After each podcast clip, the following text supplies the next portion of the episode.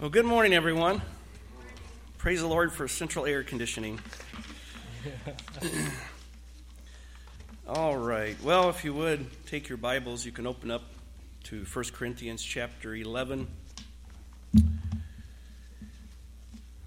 going to be talking about the Lord's Supper this morning. And after the service, we're going to partake of the Lord's Supper together. As you can see up front, the elements on the table. And we'll get to that after our last hymn this morning. But we're going to be looking at 1 Corinthians chapter 11 verses 23 through 26 talking about the origin and meaning of the Lord's Supper.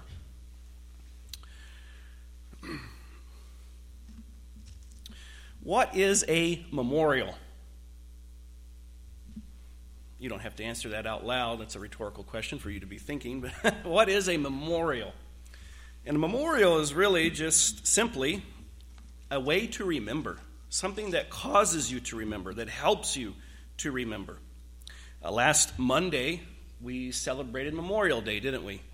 Uh, where we what? We remember those that gave their lives for our country, uh, that sacrificed uh, sometimes uh, their very lives. Uh, that's a memorial. It helps us remember. And uh, I'm going to spend a few moments telling you about, uh, how do I say this? Something I'm going to remember for a while that happened to me about two weeks ago. the Lord gave me a memorial, and I'm sure some are curious as to the story of what happened to the Kern family vacation. it's something we will not forget. will not, we will not forget. Um, and as you may have heard, we were traveling to uh, the Gulf Shores area of Alabama, and we were uh, just north of Nashville, Tennessee, when the van said, I think I've gone as far as I want to go. and uh, we believe that once again the flywheel or flex plate broke. This is the second time it's happened on this vehicle in two years. It left us stranded in Maryland back in 2019. Uh, we haven't forgotten that yet. and now we remember this. And, you know, we were able to push on. We, we, we did do our trip. We got down there in a couple of minivans we were able to rent. Uh, we would not lie, the process was painful and stressful and disappointing, uh, to say the least, as we were stranded alongside uh, the roadway. We were able to get off the interstate onto an off ramp, posting, and just made it off the interstate. Um, but then we proceeded to spend about two hours making phone calls uh, to figure out what to do next, where to go next, who can help, what are we going to do with the van, calling local mechanics. We ended up having the van towed uh, to a local transmission shop but it was clear talking to all the mechanics in the area that nothing was going to happen for about two weeks to this van. I called about eight different places. Nobody had openings. So it was, well, pick, pick one and have it towed there and let's see what happens. Uh, but the biggest issue for us as a family of nine is how do you get to the interstate to a hotel with luggage and things you need? And the last time this happened to us in, in Maryland, uh, the mechanic really helped us out. There was a mobile mechanic. He showed up.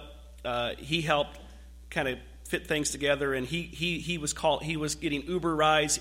So he, his girlfriend, and an Uber driver took us to a local area. That was in Maryland. Well, this time it was working out differently. And, and something that had popped in my mind the last time it happened was I should probably call the local police department. Just let them know what's happening. If nothing else, they can come and park behind you just so people aren't speeding at you know 80 miles an hour right next to you on the side of the road. And so I, we, I did. I was talking to mechanics and things, and so I had my wife. Why don't you just call, look up the local police department, just call them, tell them what's going on. She did. They sent a squad car out. The guy got gets in a feel for the situation and what we need to do. So he calls two more squad cars. And I watched every member of my family drive away in the back of a police car.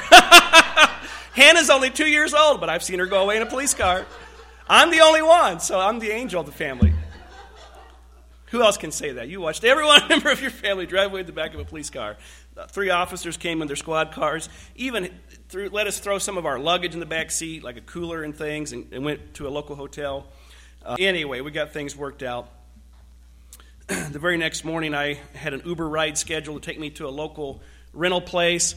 I picked up a van, drove back to the hotel, picked up Sarah, five of the kids, drove back to the rental place, picked up the second van, drove back to the hotel, got the rest of them, drove to where the van was, moved all the luggage over, and about 10 a.m. Uh, that Friday morning, we were back on our way to Alabama. I'll never forget, probably. it's a memorial. Talk about making memories. Um, but that's what happened, and, and the Lord's good. We got a good trip in, even caught a few fish in the surf. We didn't keep or clean anything, but we were able to do a lot of fun things and check out some historical sites and spend time on the beach and enjoy that time. The dust is still settling as the van still sits in the Nashville, Tennessee area and waiting to confirm whether it's only the flex plate or flywheel, whichever you prefer, and uh, what is causing that, because that just doesn't happen. Something is wrong with crankshaft or transmission alignment. Anyway, we'll see where it goes.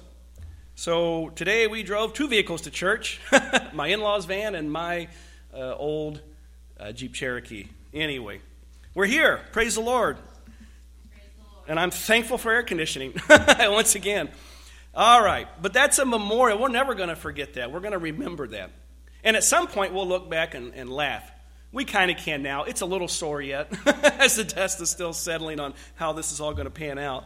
Um, but it's but and and and people have come alongside and, and and helped in various ways. So it's been good. But it's something we'll never forget. We'll always look back. We'll remember that, and I trust that we'll look back and and see. Look how God worked to still make this happen. Uh, it wasn't the way we would have chose, but yet we were able to move forward.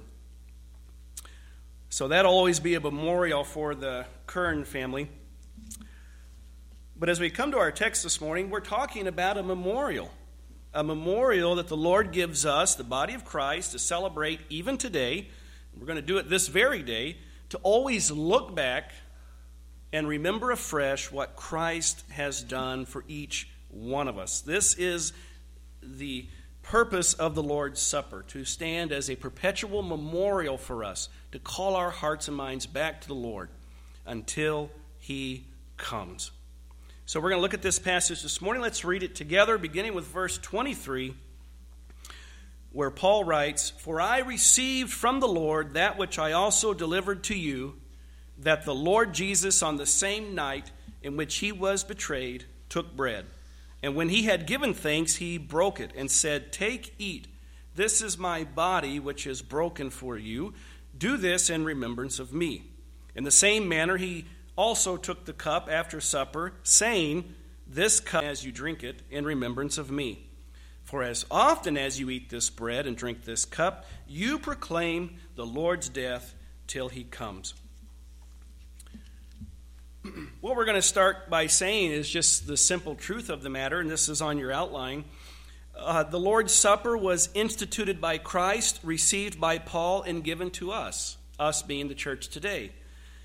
Uh, we kind of have to state it simply because this is actually something that some people debate and challenge and, and, and wrestle with. That is the Lord's Supper still for us today under the grace? And we say heartily, amen, it is. It's right here in this passage, pretty clear. So, again, who instituted the Lord's Supper? Well, it's clear from this passage. It's clear what we read in the scripture reading, and it's clear to, in, in a passage we're going to go to in just a minute. Christ instituted the Lord's Supper after the Passover meal on the night of his betrayal. It says right here in our passage, um, it talks about how he took the cup after supper, the supper being the Passover meal that the Jewish people kept. I'd like you to turn right away to Matthew chapter 26. We're going to read another passage on this. We read Luke in our scripture reading, so you have that in mind as a cross reference, but we're going to look at Matthew chapter 26 for a moment. And we're going to read the account here in the book of Matthew. Excuse me. And we're going to look beginning with verse 20. And I'm going to read a few verses here so we get more of the context of what was happening on the origin of the Lord's Supper, what was happening that very night. And we're talking, this was just hours before they came to arrest Jesus in the Garden of Gethsemane. Okay? So we're going to get a review of some of those things as we study this passage in Corinthians. Matthew 26, beginning with verse 20. When evening had come, he sat down with the twelve. Now, as they were eating, he said, Assuredly I say to you, one of you will betray me. And by the way, they're eating the Passover meal, as you can see back in verse 19. This is the, this is the Passover meal. And they were exceedingly sorrowful, and each of them began to say to him, Lord, is it I?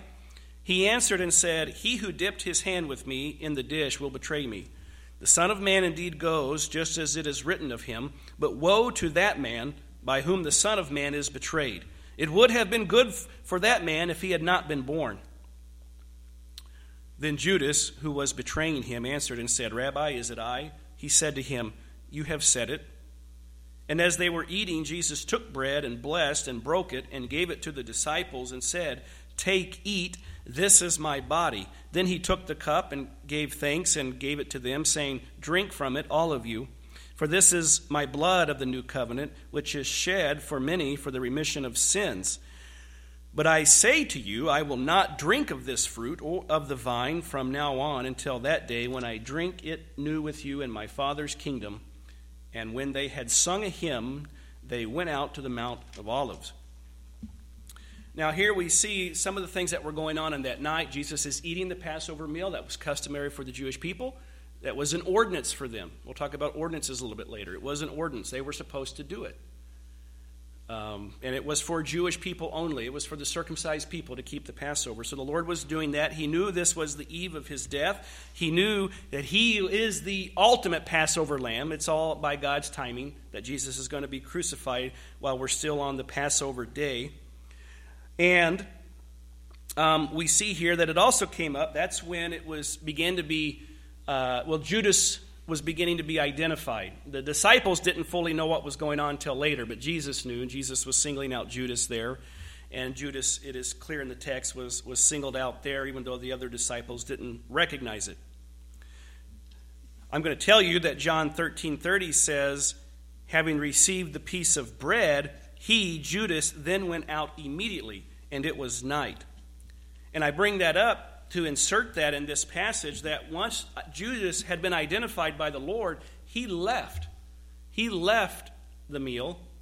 And after Judas was gone, then the Lord instituted what we know as the Lord's Supper. And we make that point because, as we'll see going on, the Lord's Supper is for those who partake in the body and blood of Christ, those that truly have trusted Christ. Judas had not and he was out of there before it came into being. He was dismissed after the Passover, but before the Lord instituted the Lord's Supper. So just keep that in mind. That's one of the things that signals to us that the Lord's Supper is only for believers, and that comes out very clear in our text as well. So we see here the origin. It came about as the Lord was about to die on the cross, and he makes these proclamations with the bread and the cup and gives them meaning to his disciples, and it's going to come over to us in the body of Christ. These symbolic things that, that, are, that are meaningful, but meant to cause us to remember.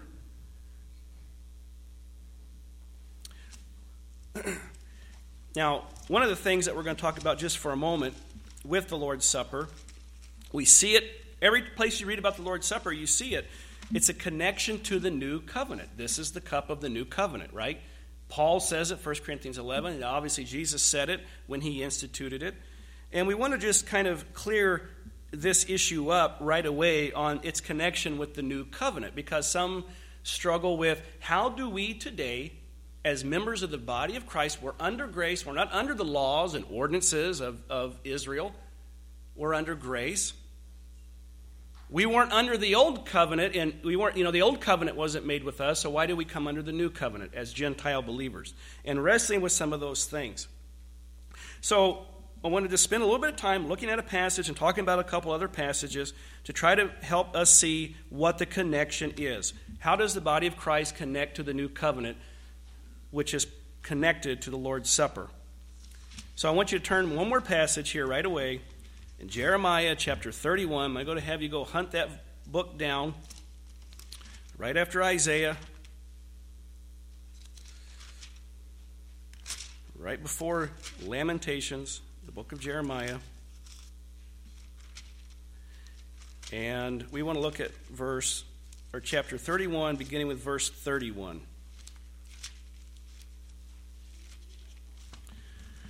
I'm going to tell you that this is a key passage in the Bible about what we call the new covenant. This is a key passage. Jeremiah 31, beginning with verse 31. This is, the, this is the prophecy here. Behold, the days are coming, says the Lord, when I will make a new covenant with the house of Israel and with the house of Judah, not according to the covenant that I made with their fathers in the day that I took them by the hand to lead them out of the land of Egypt, my covenant which they broke, though I was a husband to them, says the Lord. But this is the covenant that I will make with the house of Israel after those days, says the Lord. I will put my law in their minds, and I will write it on their hearts. And I will be their God, and they shall be my people. No more shall every man teach his neighbor, and every man his brother, saying, Know the Lord, for they all shall know me. From the least of them to the greatest of them, says the Lord. For I will forgive their iniquity, and their sin I will remember no more. Now, it's clear in that passage that these promises are to a certain group of people, right? The nation of Israel. And it's actually part of the great remedy that God had for that people. He called that people out of Egypt. He made them his special nation according to promises he made to Abraham. They were God's covenant people. And he put them under what we call the Mosaic covenant or the Old covenant or the law that they were to live under those precepts and principles and under the sacrificial system and under the priesthood and using the tabernacle and later the temple and all these things that you read about in the Old Testament. And he says they broke that. Why? Because what, what happened? They did what everybody does they failed in unbelief and sin. And that's the Old Testament. It's a history of Israel's promises and their failures. Couldn't live up to their end of the bargain, so to speak. Why? Because they had sin in them. Sin's the problem, and they never could be God's people with sin unresolved. And so God says, I got a new plan, a new covenant that I'm going to make with you. And what's it talk about here? I'm going to write my law on tablets? No, on your heart. Now we're going internal. We're going right to the heart. I'm going to forgive your sin. You're going to be my people. And if you read the whole context, it talks about them coming back to the promised land and they're going to be this great and glorious nation of priests one day. That's the idea of the new covenant for Israel. And you have to say, well, how was that ever going to be possible? It was going to take a sacrifice to get rid of all that sin, and that's Jesus Christ. That's why when in the Gospels, Jesus Christ says, This is the cup of the new covenant in my blood. This is what it costs to take care of sin, my body and my blood. And Jesus came to shed it for them and for us. So the new covenant was made to Israel and was promises and had both spiritual and physical components. But if, and if we read in other passages like Ezekiel, we can, we can see forgiveness of sins and, this, and the Holy Spirit being put within the person's heart. These were ideas connected to the new covenant. And Israel is going to experience, it, experience that one day on a national basis when Jesus reigns in Jerusalem and he's over the world. Israel will be filled with his spirit, and they will go out and they will minister to the nations as his ambassadors in this world. But that is not what God is doing today. Israel as a nation was set aside. We read about that in Romans 9, 10, and 11. Pastor Walgast just took us through those three chapters over the last few months. God set Israel aside because of their unbelief, and he opened up a whole secret program centered around the grace of God. and he sent Paul out with a new message, and that all people now can be God's people if they come through the cross of Christ to the Father. so we are the body of Christ. We're not the nation of Israel. We're not under law. We're under grace. We have received manifold spiritual blessings. And some of those spiritual blessings that we have received were actually promised to Israel in the first place. If you're a believer today, where does the Holy Spirit dwell? In you. Which that was something that Israel was looking forward to but never received. You get it instead. Didn't God say, I'm going to forgive your sins? Well, if you've trusted in Jesus Christ In Christ, your sins are forgiven, aren't they? Forever. That's a spiritual blessing. That's a big one. That's in Christ, you have that. Paul writes in Romans 15 27, it pleased them indeed, talking about, um, uh, I believe the Jews there, it pleased them indeed, and they are their debtors.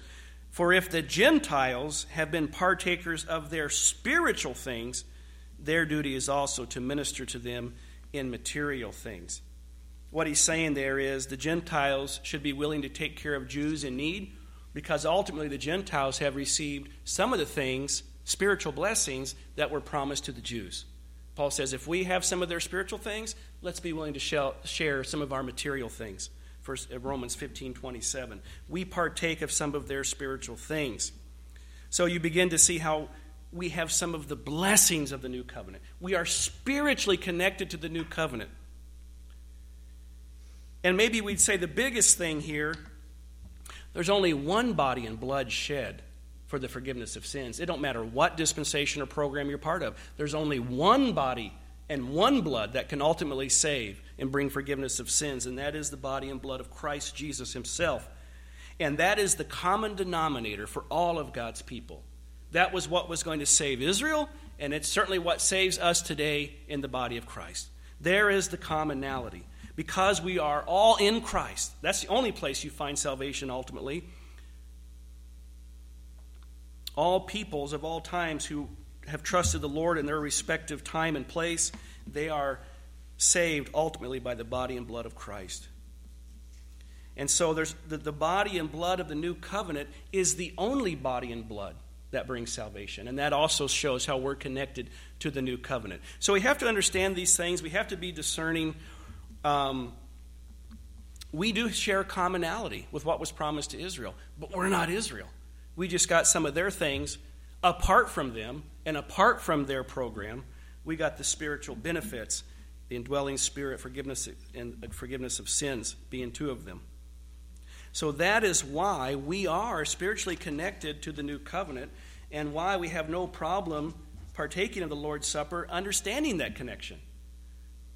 Because if you're in Christ, you have those blessings.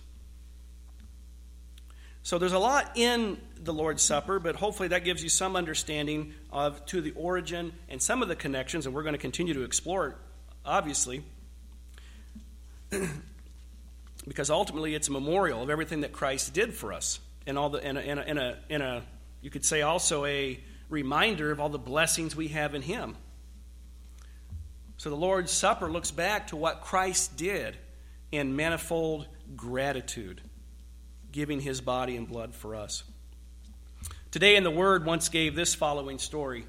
Three times a month, Jermaine Washington and Michelle Stevens get together for what they call a gratitude lunch, with good reason. Washington donated a kidney to Stevens, whom he described as just a friend.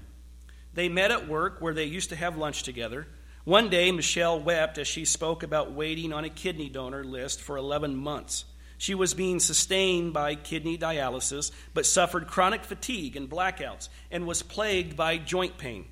Because Washington couldn't stand the thought of watching his friend die, he gave her one of his kidneys. When you've got something great to be thankful for, having a gratitude lunch is a great way to celebrate. Appreciate that story and appreciate how they what they used as a memorial. They got together for lunch, and, and, and that always reminded her where that kidney came from. She's not going to forget. Well, the Lord's Supper, in a lot, in a big way, is kind of a gratitude lunch that we share with Christ. It's us looking back with thankful hearts, celebrating what He did for us. If we go look back to 1 Corinthians 11, We've talked about the origin as it pertains to when Christ first instituted the Lord's Supper in the gospel records and some of the connections, like with the new covenant. But again, we need to be clear that it is for the body of Christ today, and 1 Corinthians uh, 11 bears that out. First of all, in verse 23, Paul says, I received from the Lord that which I also delivered for you. So notice Paul says, I got this from Jesus Christ. Now, understanding Paul and his apostleship and how the Lord communicated with him often, Jesus Christ gave him revelations. It began on the road to Damascus when he received his mission statement. You're going to go to the Gentiles, you're going to turn them from darkness to light. You're going to go out, you're going to speak to Gentiles and Jews and kings of men. You're going to be a witness of the grace of God. Paul got his mission. And then at other times, the Lord spoke to him and taught him other things. And so when I read, I received this from the Lord, when Paul says that, I take it to mean the Lord gave it to him directly. That he didn't hear it from Peter and say, The Lord gave it to me through Peter. No, the Lord gave it to me directly. And that's significant because the things that God gave Paul directly are the things that he wanted to, the body of Christ to know for today in this age of grace. So the fact that Paul received it directly from the Lord ought to be a huge indicator. Turn over to 1 Corinthians 15 for a minute and, and look at how Paul uses this language on some other key truths of Scripture and of the message of grace for today. 1 uh, Corinthians 15, 1 through 4. You know this passage probably, right? This is where we a lot of times go to show that what is the gospel that you have to believe to be saved today. It's very clear. 1 Corinthians 15, 1. Moreover, brethren, I declare to you the gospel which I preached to you which also you received and in which you stand, by which you also are saved if you hold fast that word which I preached to you, unless you believed in vain. Let's just pause a minute. Paul says, I'm going to tell you the gospel, the good news you need to believe to be saved. He says, I delivered it to you, and you need to stand in it. And we could say, well, where did he get this message he's about to communicate? Well, look what he says in verse 3. For I delivered to you, first of all, that which I also received that Christ died for our sins according to the Scriptures, and that he was buried, and that he rose again the third day according to the Scriptures. He says he received this. The, the emphasis on the death, burial, and resurrection of Jesus Christ for salvation. Paul says, I received it. And he says it's my gospel. And you could look at other passages like in Galatians chapter 2, and you can realize you'll find out Paul was given his gospel directly from Jesus Christ. And he actually, at one point, had to go up to Jerusalem and tell Peter and James and John the gospel which he preached among the Gentiles. He had to communicate that. So you have to ask the question Paul received it from who? From the risen Lord. That's where the gospel comes from. Paul received it, took it to the people he ministered to. So there's kind of like a formula there. Paul gets it from the Lord, brings it to the church. The Lord's Supper, Paul gets it from the Lord, brings it to the church. Okay, so there's a huge reason that we conclude the Lord's Supper is for today.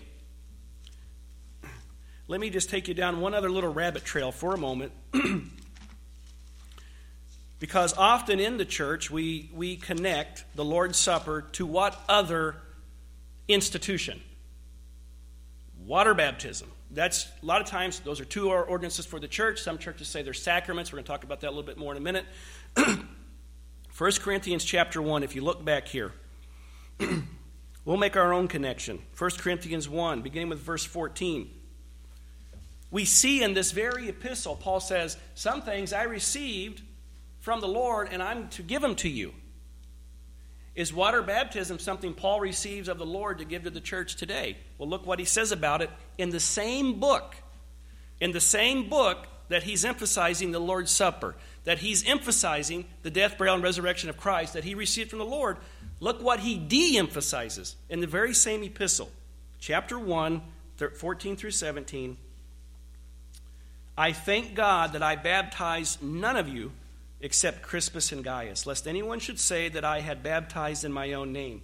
Yes, I also baptized the household of Stephanas. Besides, I do not know whether I baptized any other. Now, verse 17 is key. For Christ did not send me to baptize, but to preach the gospel, not with wisdom of words, lest the cross of Christ should be of made of no effect. So notice again, Paul says, I received the Lord's Supper for you. I received the gospel of salvation for you. I didn't receive baptism. The Lord sent me not to baptize, but to preach the gospel. See, that's interesting. what we understand is as, as Paul wrote this epistle, it was during a transition period as God was ceasing his work through Israel and, and working through the body of Christ. There was a transition. That's what the book of Acts covers. And Paul did baptize for a while, I believe, as a sign to the Jews. But over time, he stepped back and said, You know what? This isn't, this isn't part of my mission. And we, at some point, you need to stop doing this, move away from it. But the Lord's Supper remains. That's why this church, why we, we say we don't believe water baptism is for today. We emphasize the spiritual baptism we have in Christ, but we still practice the Lord's Supper because it's still for today. Turn back to our passage and just look at verse 26, which is the exclamation point on why we will continue to do it. Because Paul said in verse 26 of 1 Corinthians 11, For as often as you eat this bread and drink this cup, you proclaim the Lord's death. How long? Till he comes. Has he came yet? No. So let's continue to proclaim his death through the Lord's Supper until he does come. Okay? Excuse me. Gene Gregory writes the following A man was working in his backyard one day when his neighbor began talking to him over the fence. He said, Yeah, my wife and I went to one of those seminars yesterday. You know, where they teach you ways to improve your memory and such? Thank you. His neighbor commented, Really? Well, what was the name of the speaker? And the man answered, Ah, ah. What's the name of that flower that smells so good and has thorns? Uh, you mean a rose? Yeah, that's it. And then he called over his shoulder, Rose, what's the name of that speaker we heard yesterday? the point being, we humans have a hard time remembering things. And, the, and Gene Gregory writes, My memory has gotten so bad, I figure that within a few years I'll be able to hide my own Easter eggs.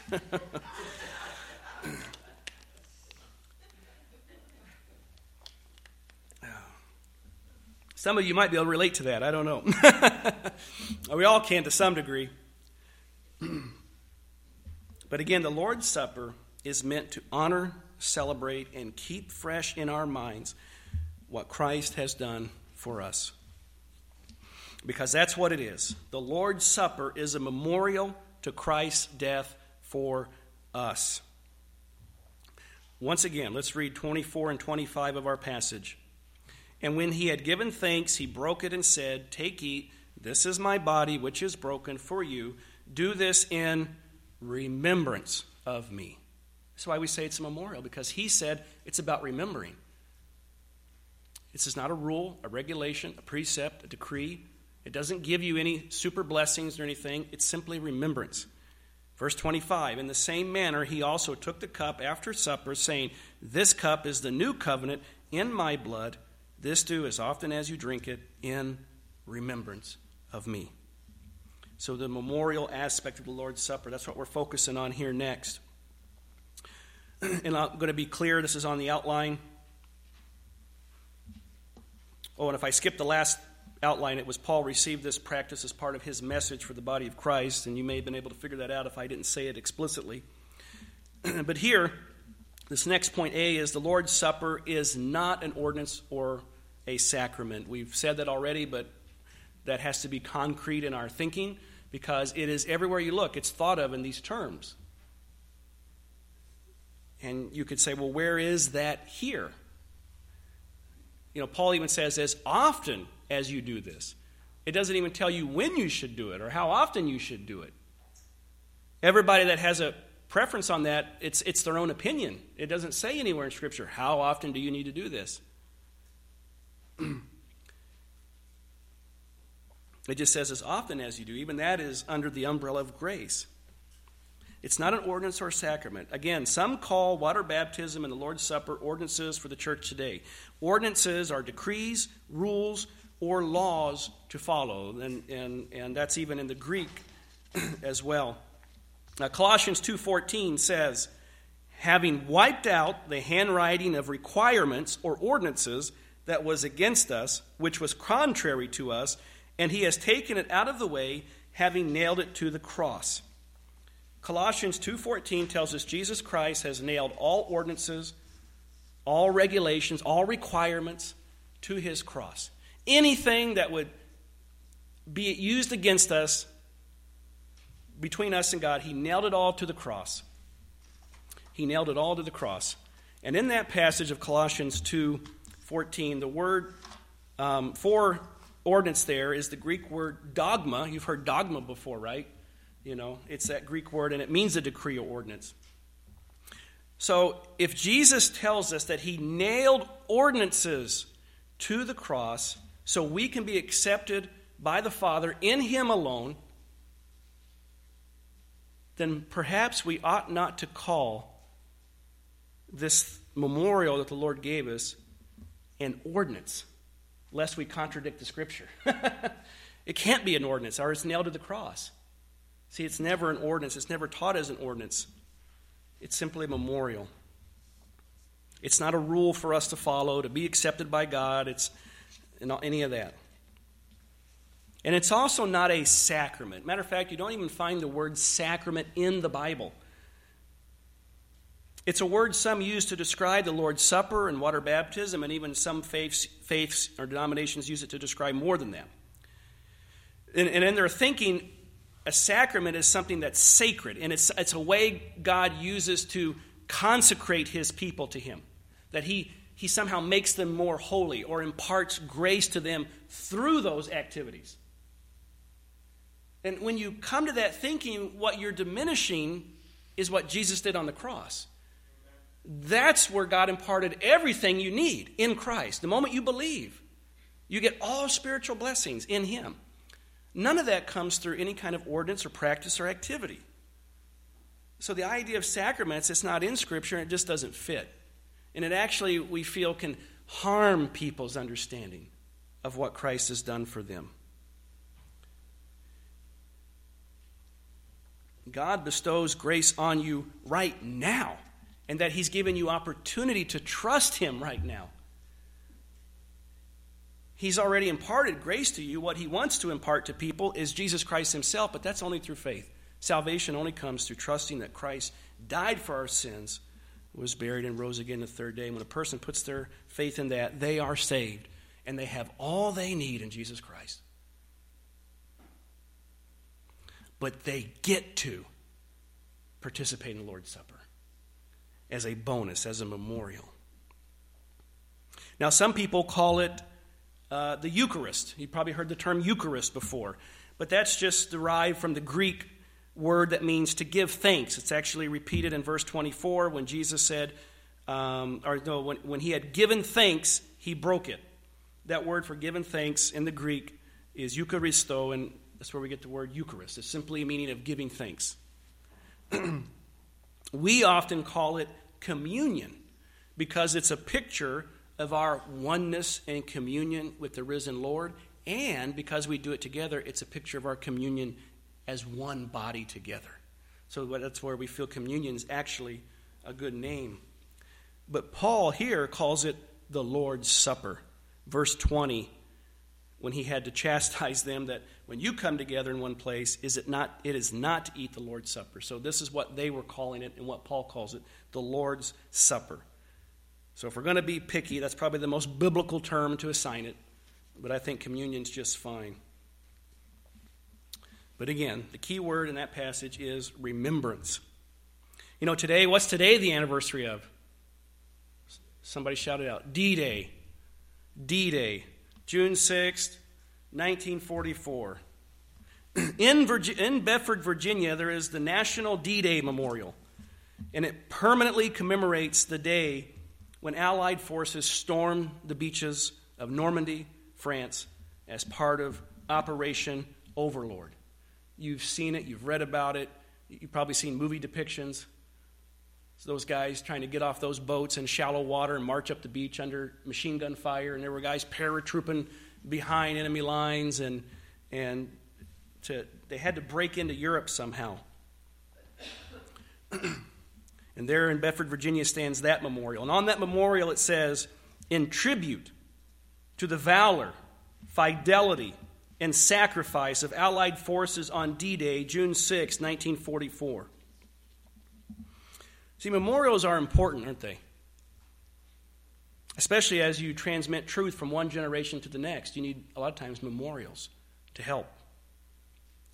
Every time we partake of the Lord's Supper, we are commemorating the valor, fidelity, and sacrifice of Jesus Christ upon the cross of Calvary. And implicitly, his resurrection. Because let's face it, if he didn't raise from the dead too, he wouldn't be a whole lot to celebrate about it. He'd just be another dead guy. But he rose from the dead, erasing all doubt of who he was. And so we as we do that memorial, it also fills us with hope of what tomorrow holds in him. The last point I want to make isn't necessarily explicitly in our text, but it certainly, I believe, uh, is borne out through the very nature of what the Lord's Supper is. It's eating and drinking something as a memorial to Jesus Christ.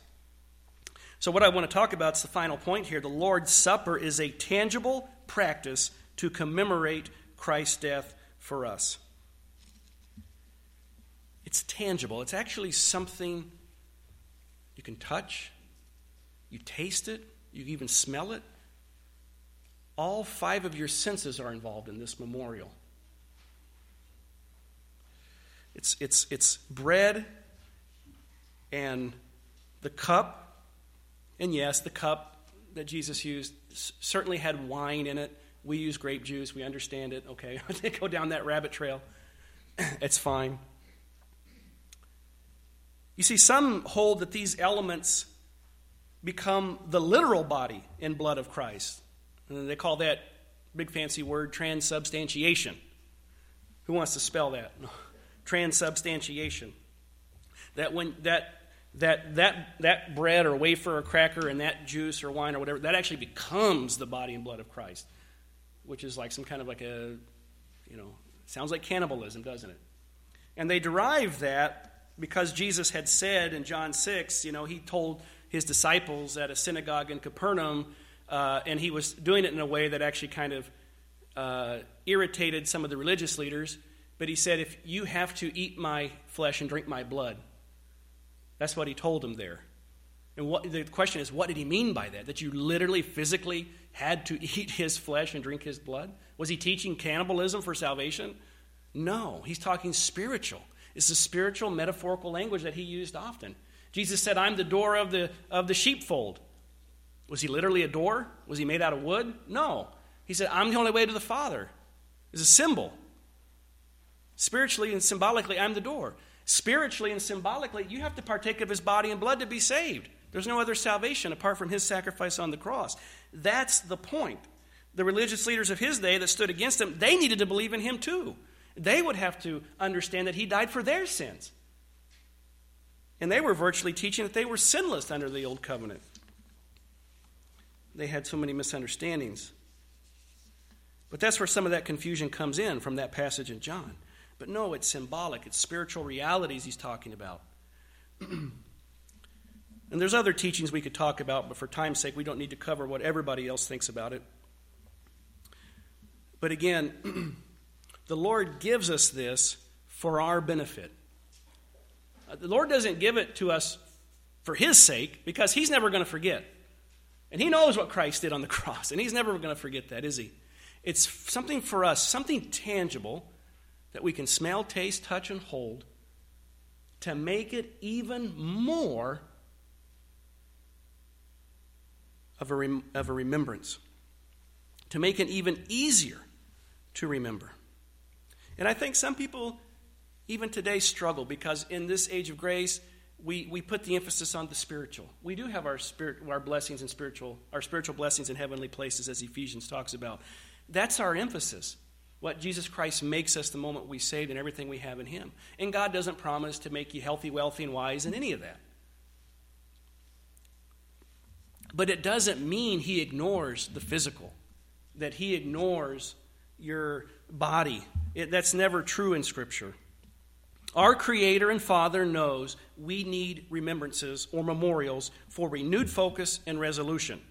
He leaves one in place for the body of Christ today. And this becomes a form of encouragement to us. It's meant to help us reflect uh, on the Lord in our times together. We understand that human beings are created with spirit, soul, and body with five senses, as we've, as we've already mentioned. God speaks to our wholeness as His created beings. Now, the emphasis is certainly on the spirit and the soul, but He doesn't ignore the body. In fact, He's going to resurrect it one day, isn't He? He's not done with it, even as it grows old and your memory goes and you can't remember your wife's name. No. but He's going to resurrect it and perfect it and glorify it one day. Why do we as humans desire such things as hugs and handshakes? Why do we smile at each other? It's because we need physical manifestations of what God is doing on the inside.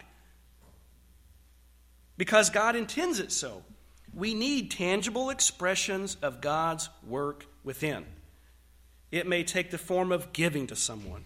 It may take the form of verbally encouraging someone. It may be hugging someone or putting an arm around somebody.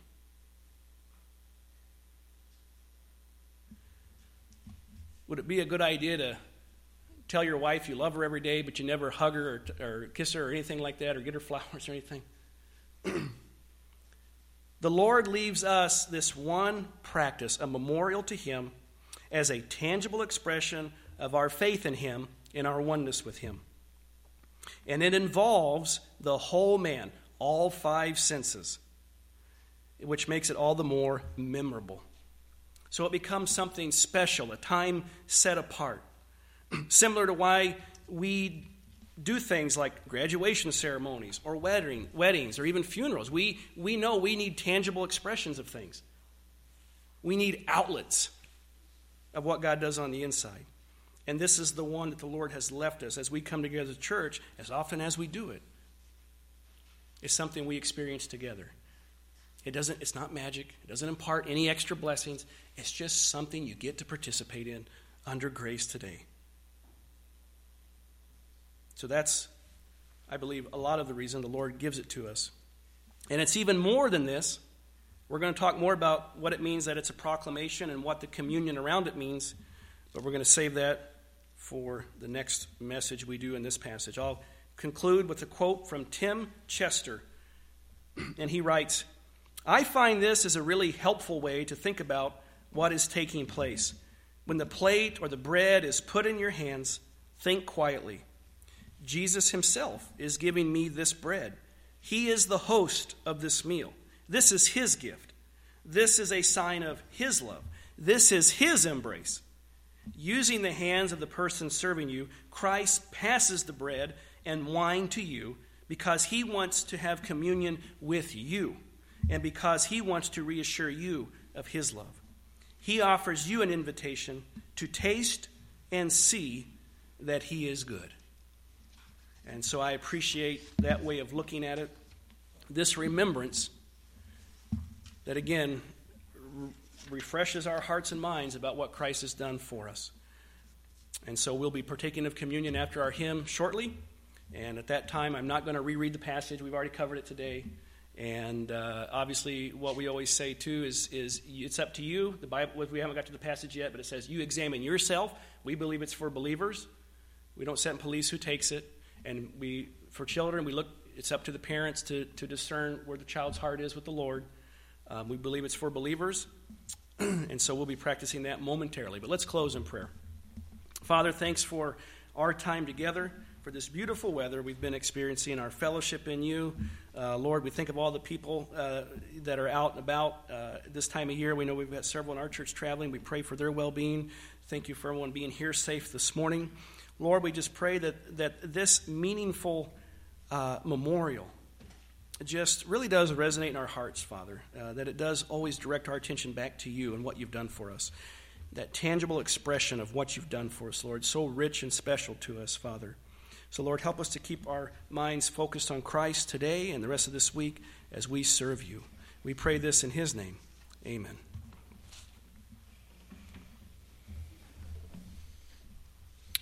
We invite you as we continue to prepare our hearts to commemorate this in that very